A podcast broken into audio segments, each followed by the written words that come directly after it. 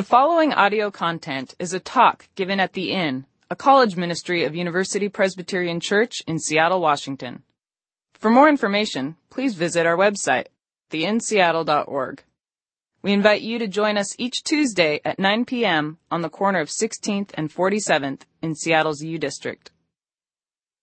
My name is Ryan Church, one of the guys on staff here at the Inn, and I also, uh, similar to the bro bashes or the bash bros or whatever they are, uh, want to extend uh, an invitation to the winter retreat this weekend. It really is, uh, as Brittany uh, shared about, an opportunity to become all the more invested in this community, to get uh, to get to be known a little better, to find out some more of the opportunities that uh, you have to grow in faith and in community uh, in this place. So please uh, come and join us this weekend. We're going to get to hear from a guy that you heard a few weeks ago, a guy named Harvey Drake, and he's uh, going to be sharing more with us about what it means to live a transformed life uh, as we reflect on Colossians three uh, together over, over the weekend. So I know that you will come back uh, both challenged and inspired. And please, please, please hear this. If you find yourself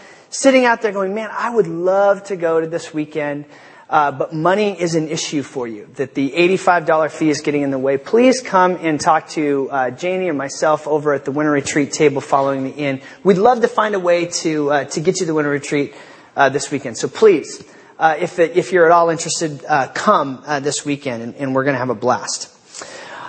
All right, uh, I am reminded that the journey of faith is a very long one, and I'm reminded of this every time uh, that I sit down with my family around the dinner table. As you've heard me share before, we have a three-year-old son who is is now in this really just this really sweet place of of really being the prayer enforcer before we eat. You know, he is the one who, you know, if Julie and I are kind of, you know, trying to sneak a few bites before, you know, before we eat, he, recently he's been the one saying, you know, let's pray. It's like, oh, okay.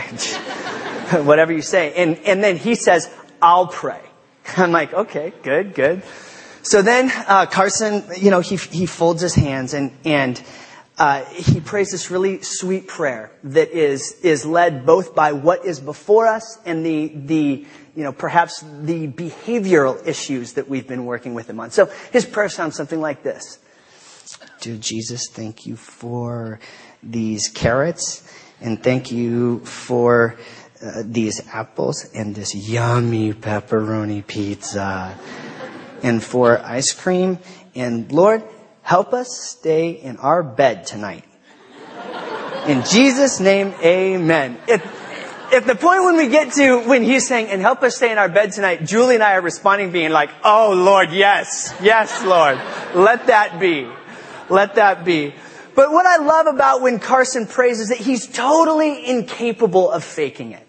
You know, and, and to, to see how this, this little person who is starting this long journey of faith has connected with enough to say it, it somehow starts with a prayer of gratitude for every single morsel that's on your plate. And then he's no, he, he has heard enough, uh, perhaps in Sunday school here at UPC or, or by listening to Julie and I, that, that I, I was just struck the first time he asked the Lord for help on something, even like staying in bed. You know, which honestly, I bet we, we would all want to pray that prayer right, prayer right now, right? Uh, but that he knows something about, about who the Lord is. And he responds in gratitude and knows that this is one he can ask for help. It's where he's at right now, and it is awesome. And I, I, share that because I want to wrap up tonight the series that we've been doing that we started back in the in the fall, a three part series that that really follows the movements, uh, really that in in the words behind me. Uh, we started back in the fall looking at this idea of, of belonging that moved us into the, the second part of fall quarter and believing and, and here in winter quarter, we've, we've been looking at this idea of becoming the church, becoming the body of Christ. And my hope over what we did fall quarter up to this point is to give you the broad strokes of what a life of faith, this thing that we call discipleship, looks like.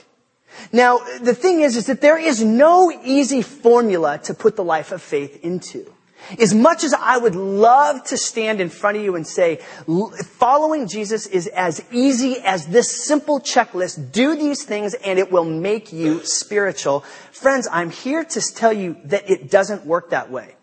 The good news, bad news, uh, depending on uh, perhaps on your major, uh, the way that I would say this is that the, the, the life of faith is not something that can be engineered. Okay, for those engineers that are in there going, oh, Okay? The life of faith is much more of an art than it is a science. And so it is, we take this long view that, that where Carson is at right now, he will move away from that at some point. His faith will change, it will grow, it will become more sophisticated, it'll be challenged. So in belonging, believing, and becoming, we're talking about uh, three movements that help us understand that the life of faith is not something to be figured out or mastered, but something where we continually step into mystery and chaos with a hope and a trust. That what we find there, what we root ourselves in is something much bigger than ourselves and our own competencies, our own achievements, and our own gifts. The life of faith is discovering that the living God is real that's what this is about. This is why we gather with this, this curiosity of going, who are you, Lord? Are you real? And, and how might I discover more of this in my life? No checklist. But there are these movements, these ideas, and, and we're going to recap those and then hear one final encouragement, a challenge, a charge uh, from Jesus that says, go regardless of if you have yourself figured out, regardless of what sin it is in your life, the Lord says, go on this journey of belonging, believing, and becoming. So as we get started, let's, let's do a, a bit of a rewind and, and look uh, briefly at each of these before we uh, wrap it up and sing a, a, few more songs and you can be turned loose to uh, sign up for winter retreat and go study for your midterms. Okay, first, we belong. Okay, we belong to God and we belong to each other. What I want you to hear is that before you believe or become anything, in part what the cross means is that you belong to God. And by virtue of belonging to God, we know that we belong to each other as brothers and sisters in Christ. You belong. My hope is that anybody who comes into the inn for the first time immediately feels a sense of, I belong here. They feel like they are welcomed here because that is what, as I read scripture, is the first thing that God does. It says, you are my people. You belong to me. Uh, one of the, this is kind of an interesting factoid. Uh, next month we will celebrate this thing called St. Patrick's Day. St. Patrick, his great contribution to the Christian faith was really introducing this idea as he took, as he took the Christian faith to Ireland. That before he made those folks on the Emerald Isle believe anything, what he communicated to them was you belong. You see, Jesus is the one who pursues us. So often we make it about our faith journey, but it is Jesus who pursues us and our imperfections, our sin, our hypocrisy. Jesus is the one who, for example, in Luke 5, heals a paralyzed man before going out and calling a filthy, rotten traitor, okay, a tax collector named Levi, to belong, to follow him. And then the story continues. Again, Luke 5, chapter 29, it says this. Then Levi had a great banquet for Jesus at his house after he agreed to turn from his ways and follow him. And a large crowd of other tax collectors and others were eating with him. But the Pharisees and teachers of the law who belonged to their sect complained to his disciples, why do you eat and drink with tax collectors and sinners?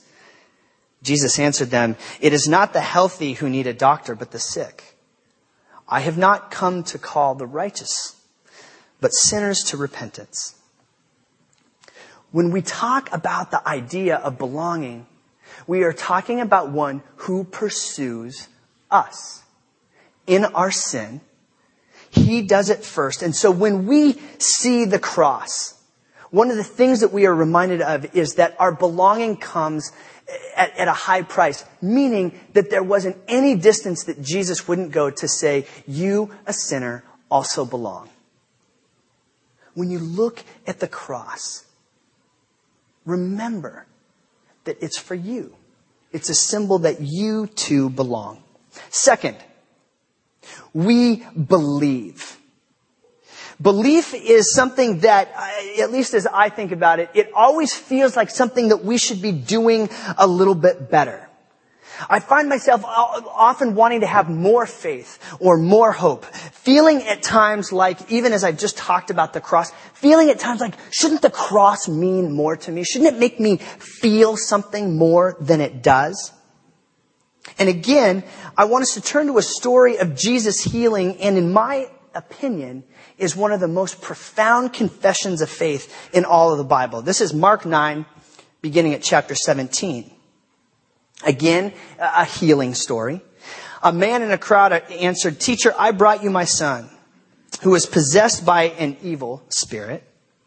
Uh, that man has robbed him of, and that has robbed him of speech. Whenever it seizes him, it throws him to the ground. He foams at the mouth, gnashes its teeth, and becomes rigid. I asked your disciples to drive out the spirit, but they couldn't. You unbelieving generation. Jesus replied, How long shall I stay with you? How long shall I put up with you? Bring the boy to me. So they brought him. When the spirit saw Jesus, it immediately threw the boy into convulsion. He fell to the ground and rolled around, foaming at the mouth. Jesus asked the boy's father, How long has he been like this? From childhood, he answered. It has often thrown him into the fire or water to kill him, but if you can do anything, Jesus, take pity on us and help us. If you can, said Jesus, everything is possible for the one who believes. Immediately the boy's father exclaimed, I do believe. Help me overcome my unbelief. What a confession. What a confession. I do believe. Help my unbelief. One that is a confession that I guess many of us in this room could identify with. You see, the disciples were confronted with their own limitation. They couldn't do it. But one of the, the primary parts that this story communicates to me is Jesus saying, with what you believe, Reset your expectations. Believe that Jesus can do it. Anything is possible for the one who believes. And so when we talk about this journey of belief, we talk about being on a journey where we can see that God is more real and more present than, than we tend to give God credit for. For those of you that uh, perhaps that are seniors or juniors that have been coming to the Inn for a while, this is a nail that I hit over and over again. I would say that over the, the last, I don't know, six, seven years of my own faith, this has been the primary discovery of it. That God is more real and has redeemed way more than I have given God credit for in my own life. At risk of a bit of an overshare here, over the past four years, I have regularly spent time with a therapist uh, to process through a number of, of painful events and perhaps um, odd behaviors that I sometimes demonstrate in my own life. Uh, for example, my, both of my folks are on, are on their, their third marriage. Uh, and and there, there have been some things that have happened in my life that have given me great reason to doubt. Some, some things that just left me going, really, God?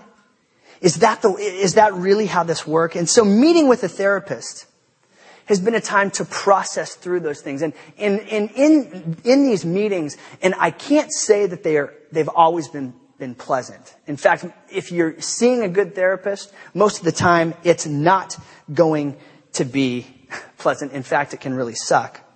But ultimately, the fruit of my time in meeting with this therapist and in processing through some of these things that have happened in my own life, the fruit of it has been that I can see that God has redeemed my life, redeemed my family way more than I tend to give God credit for. You see, I begin to uh, believe that God can do more than I initially think he can. So my hope is that we can grow in belief by resetting our expectations about what we think Jesus might be able to do in our own life. And so this is where I, I uh, you know, perhaps sound like a, like a prototypical preacher in saying, this is why you need to read your Bible. Not so that you can become a good Christian. Not so that you can just kind of check it off the list, but when we read the scriptures, as, as I've just read to us two stories now of what does Jesus do? Jesus heals. Jesus redeems. And when we read these stories, when we expose ourselves to them and begin to trust them more, we have the opportunity not to be good Christians necessarily, but to begin trusting that God can redeem more than we would ever ask or even imagine. That's why we read the Bible, to discover who God is. So that when, when we're walking onto campus, going back to our house, stepping into a restaurant, we might, we might have our eyes trained to see, wait a minute, I know that. That is the work of a redeeming God right before my eyes. That's why you read the Bible. Not necessarily to make you feel better, though it might do that at times. You read it to help you see and understand and identify what God is doing in this world. And what you're going to see is that God is saving and redeeming the world, and you are included. Finally, becoming. When we talk about becoming, we talk about becoming the body of Christ. This is about the transformation that happens when we relinquish power and I should even say, when we relinquish perceived power, when we relinquish uh, kind of the, the garden variety cultural narcissism that we have in, in looking at ourselves, some people might call this navel gazing, and instead begin to look outward and give ourselves away in, in love and service of others. And that, that's really what, what uh, Janie and Kevin have been talking about over the past two weeks is about how we respond to the love of God. We don't, we don't earn it, but we respond to that love. When we are talking about becoming, we are talking about something that is deeply countercultural. Instead of, of pursuing something that sounds a lot like me, me, me, it's going to sound a lot more like, no, no, no, you, you, you. We lift our eyes off of ourselves and get it on to others. We lift our eyes upward and again find ourselves going, God, what are you doing in the world and how can I be on board? One of the, the primary, uh, I don't know, movements of Christian spirituality is the idea of relinquishing, of letting go of control of giving your life away to others. In this journey of faith, it's, it's less about finding ourselves. This is, I mean, you want to talk about something countercultural. It's less about finding ourselves and more about losing ourselves. But we lose ourselves into the one who has said you belong. We lose ourselves into the one who redeems. And this is hard. This is where, where these expectations that we have become participation. They go from expectations that we have when we believe to participating in the work of what a redeeming God is doing. Now, this journey uh, can be very mysterious. What it means to become, to struggle uh, in this idea of faith.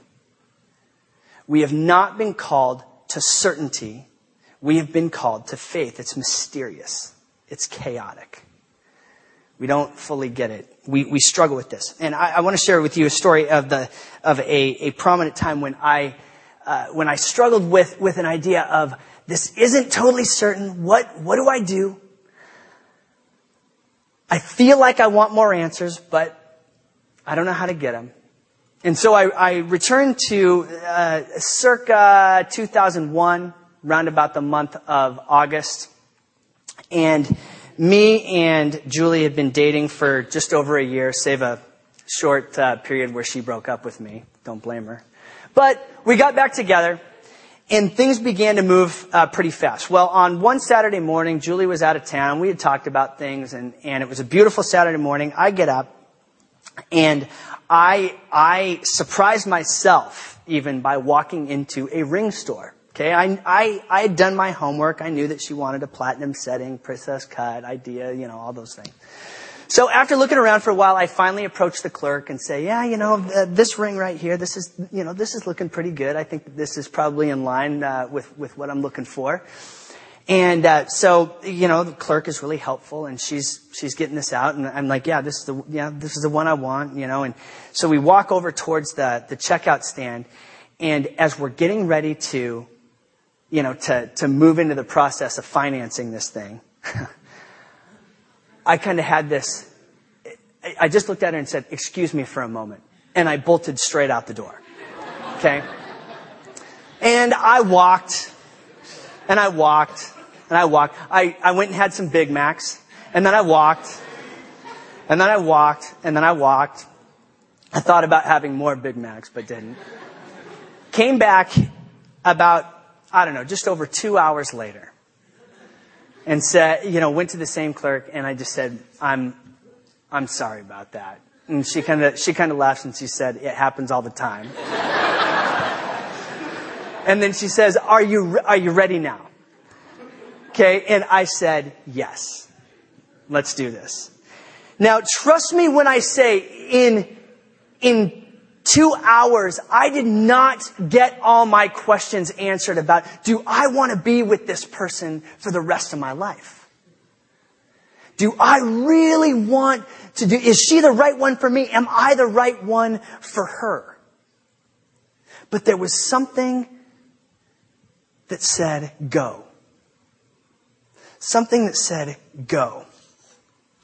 I want to read for you the last words that Jesus gives to us before being taken up into heaven. It says the eleven disciples went to Galilee, to the mountain where Jesus had told them to go. When they saw him, they worshiped him, but some doubted. Then Jesus came to them and said, All authority in heaven and, earth and on earth has been given to me. Therefore, go and make disciples of all the nations, baptizing them in the name of the Father, the Son, and the Holy Spirit, and teaching them to obey everything I have commanded you. And surely I am with you always, even to the end of the age. Surely I am with you always, even to the end of the age. Now, in this story, it, one of the, the first things that, that the group of students that I meet with to prepare talks, the Inn speaking team, uh, one of the first things they noticed was this line that said, they worshiped, but some doubted. Now these are the people who are closest to Jesus. And they're sitting there going, seriously? Is this really happening right now? Given that, that who the, the disciples are, I think this gives us an accurate picture of what discipleship is, is that it is this, this dance of faith and doubt and how they intermix, of not having all the answers, of not having it all figured out. It would have been much easier for the people uh, who wrote these gospels to, to say, and the disciples full of faith were amazed and fell on their knees prostrate before the Lord saying, Lord, we believe, we believe, and we will do anything.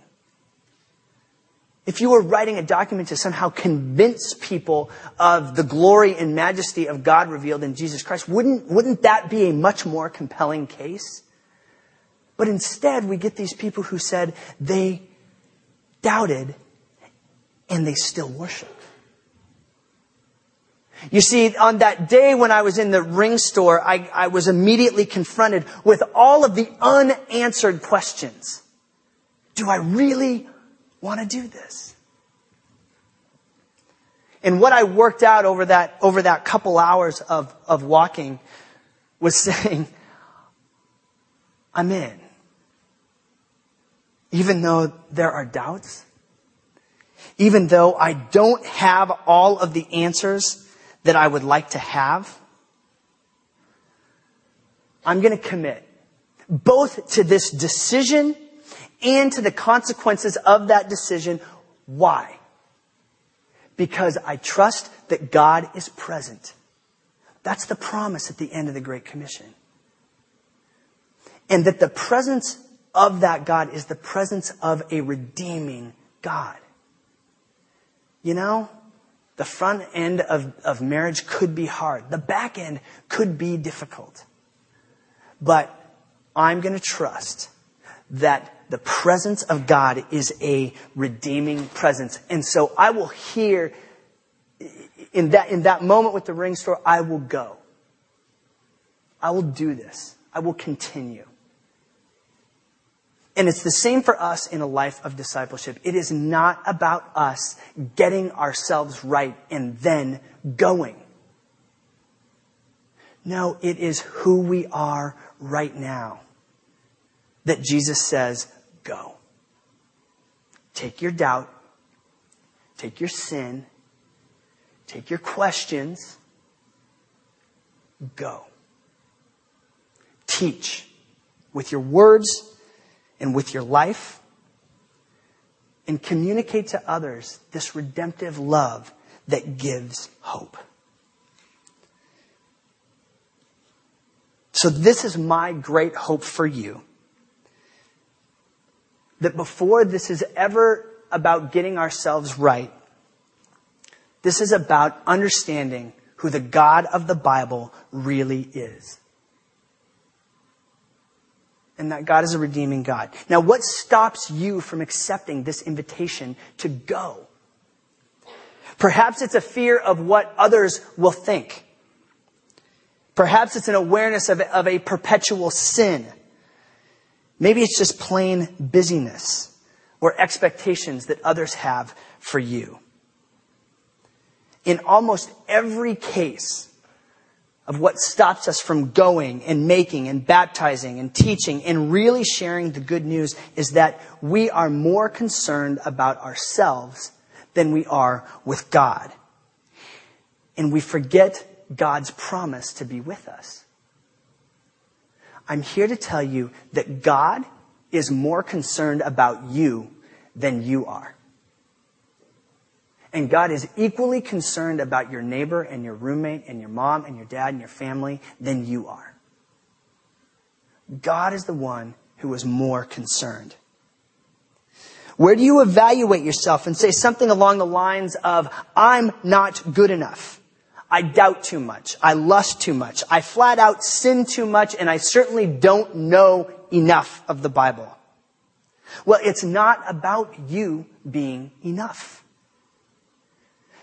Belonging, believing, and becoming is saying that God is enough and trusting in God's presence to be with you and that that is enough. Belonging, Believing and becoming is primarily about the discovery and response of the God who is enough as we understand that we never are. So my hope is that you would quit wondering where you stand with God and trust that you belong. God loves you. My hope is that you would believe that God is love and redemption, and that Jesus loves you, and that you would believe that. And my hope is that you would relinquish a focus on self and commit to a focus on God and on serving and loving others. That's what it means to belong, believe, and become. Let's pray. Lord, thank you that your invitation for us is to come to you, to follow you and to go. Despite our inadequacies, despite our sins, despite our not being enough. Lord, help us to know and understand all the more that you are.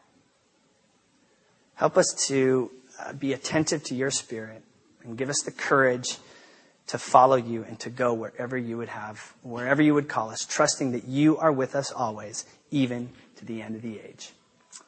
Amen.